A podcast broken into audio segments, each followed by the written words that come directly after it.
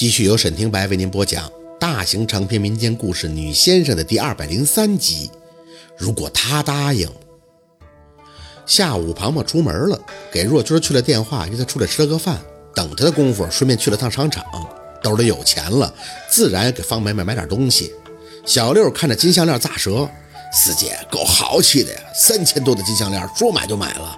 这得感谢庞庞父母。宝四拎着袋子，小心翼翼地放进书包里。这心病可算是去了。小六笑着：“我提醒的及时吧，不然咱俩空手去得多磕碜。四姐，要不然你再买一条吧，系在我头上。反正我也得结婚，这礼尚往来的，大哥还能还我？就你会算账，不乐意搭理他。你要是想送自己买，不是天天白活你的游戏装备多值钱吗？卖呗。那可不行。一听这个，小六不言语了，讨好般的往宝四的身旁凑了凑。嗯，到时候你就跟大哥说，这金项链的钱是咱俩赢一半的，让大哥记着点我的情。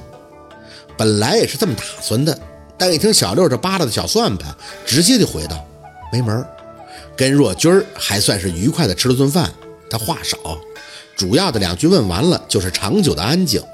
快吃完的时候，说了家树的事儿。若君仔细的问了一嘴：“哪天？”二十五号。哎呦，那我可没空。宝四点头，也没多让。没事，我到时候就跟大哥说一声就行了。若君应了一声，掏出张银行卡递给了宝四。这个里边啊有一万块钱，本来是我给你租房子用的。家树他们家人啊，其实我不太喜欢怎么接触。他在老家办事的时候，我也没随礼。我知道那钱大嫂不能给家树。这样吧，你从这里边抽出一千，算是我对家树的心意。剩下的呢，你留着跟小六子租房，不够再跟我说。见宝四没伸手。若君沉了口气，把卡直接塞了过来，拿着，跟妈还客气啊？谢谢妈。若君愣了一下，憔悴的眼看着宝四有些酸楚，这么客气做什么呀？宝四，你这样妈心里不舒服。小姑，我四姐是真的感谢你，她知道你特别不容易，你这么奋斗不也是为了她吗？她老跟我说，你就是她的楷模偶像。小六的圆场让若君舒服了许多。他轻笑着摸了摸小六的头，拎着自己的小包起身。那你们再逛逛，我先回去上班了。晚上还有三个人等我呢。宝四垂着眼点头，手上握着这张卡。好，等若君一出大门，小六就凑了过来。四姐，老姑真是做遗体美容的呀。这事儿刚才就跟他说了，不然他老好奇，总问若君是做啥的那么忙。见宝四没应声，小六缩了缩脖子。哎呀，真是看不出来，这薛家的女的是一个赛一个呀，胆子都挺大哈。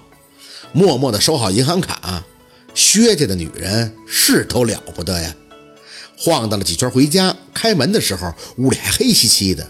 看了一眼时间，晚上九点半了，庞庞还没回来，给他去了电话，没接。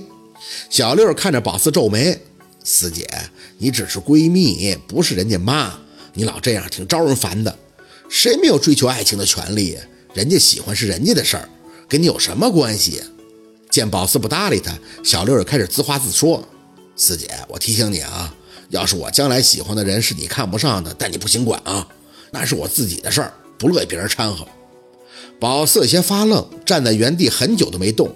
是太多管闲事儿，对庞庞管的太多了吗？发泄般的低吼了一声去洗澡，当我爱管？心里这么想着，可还是一直睡不着。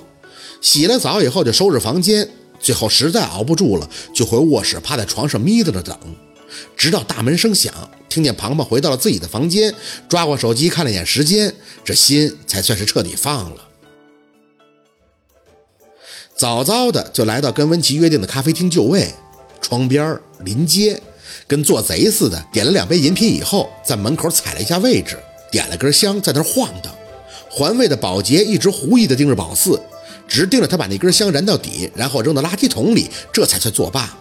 宝四暗暗的心里吐气，城里就是这点不方便，人多规矩多，布个小镇还得偷偷摸摸的。在位置上坐定，眼睛则一直盯着窗外。之所以挑这儿，就是为了一目了然，等温琪方便。小六呢，点了杯奶茶，坐在对面。四姐能行吗？必须行啊！没看他，临街的车辆来来往往，得盯住了。小六嘿嘿的笑，嘿嘿，正好我也算是看看大胖的眼光咋样了。没接茬，听着小六继续白话：“昨晚上大胖几点回来的？你知道吧？下半夜两点。”宝四言简意赅。小六有些惊讶：“你没睡啊？我一直打游戏，还以为你不知道呢。本来我今天早上还想敲门就提醒他以后别玩那么晚，谁知道咱走了他还没醒。四姐，你这个得说说啊，太晚了也不安全呀。”宝四呵了一声，看见一辆车慢慢的朝着这边掉头驶近。哼，你不是不让我多管闲事吗？你看你老这么揪我话茬，我不也是担心他吗？眼瞅着那辆吉普一点点的在咖啡厅前面的车位上停靠，他好像来了，你准备好啊？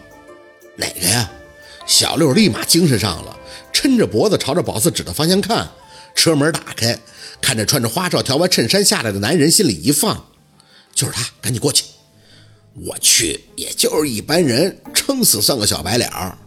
宝四心里一乐，小六的形容倒是挺贴切的。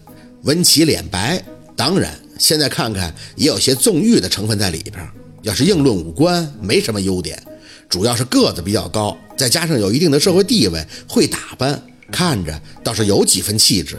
许是他性格的原因吧，养活着宝四对他有一定的成见，总觉得用油头粉面这四个字形容他还是比较合适的。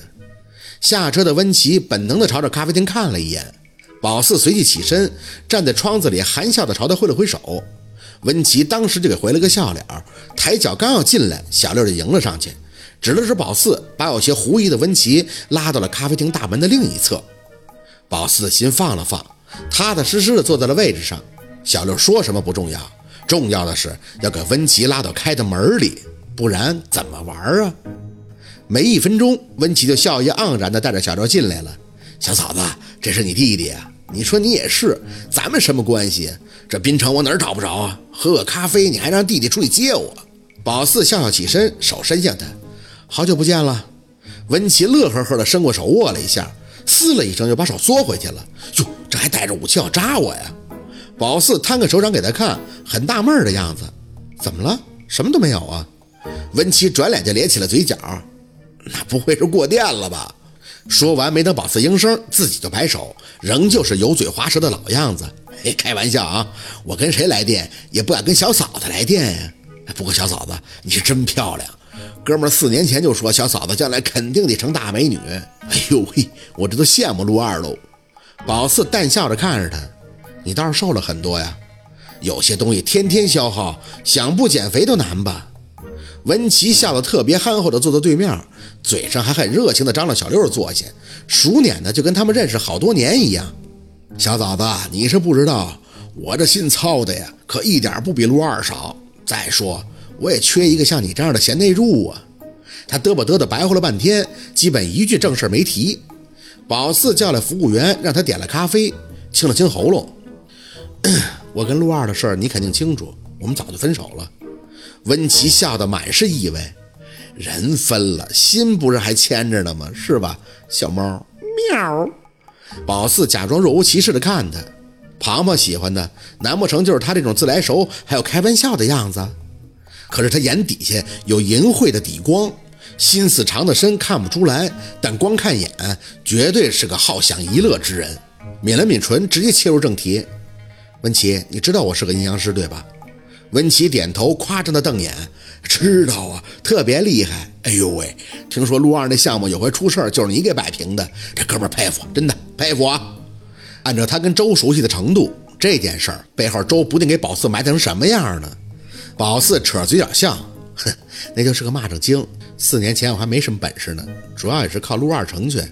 我回老家待了四年，正好长长本事，所以你的事儿啊，我觉得我可以做。你这就是闭关呗。文琪笑着掏出一根烟放进嘴里，吸了几口以后，透着烟雾看向宝四：“小嫂子，我跟你实话实说吧，我那事儿啊，其实没什么大意思。你要是爱玩呢，去哥们那儿，哥们安排你，保证让你跳不出不是。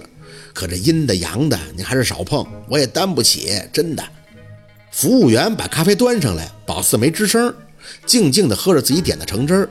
见宝四不说话，温琪捻灭烟头，轻笑：“嘿嘿，这回呢，就算是哥们请。”回头你什么时候有时间去哥们那玩，我肯定的。我我靠，嘴角一挑，看着温琪整个人异常夸张的从座椅沙发上弹了起来，一只手极其惊悚地指着那杯新上的咖啡：“这给我上的什么玩意儿？老板呢？他们想不想干了？”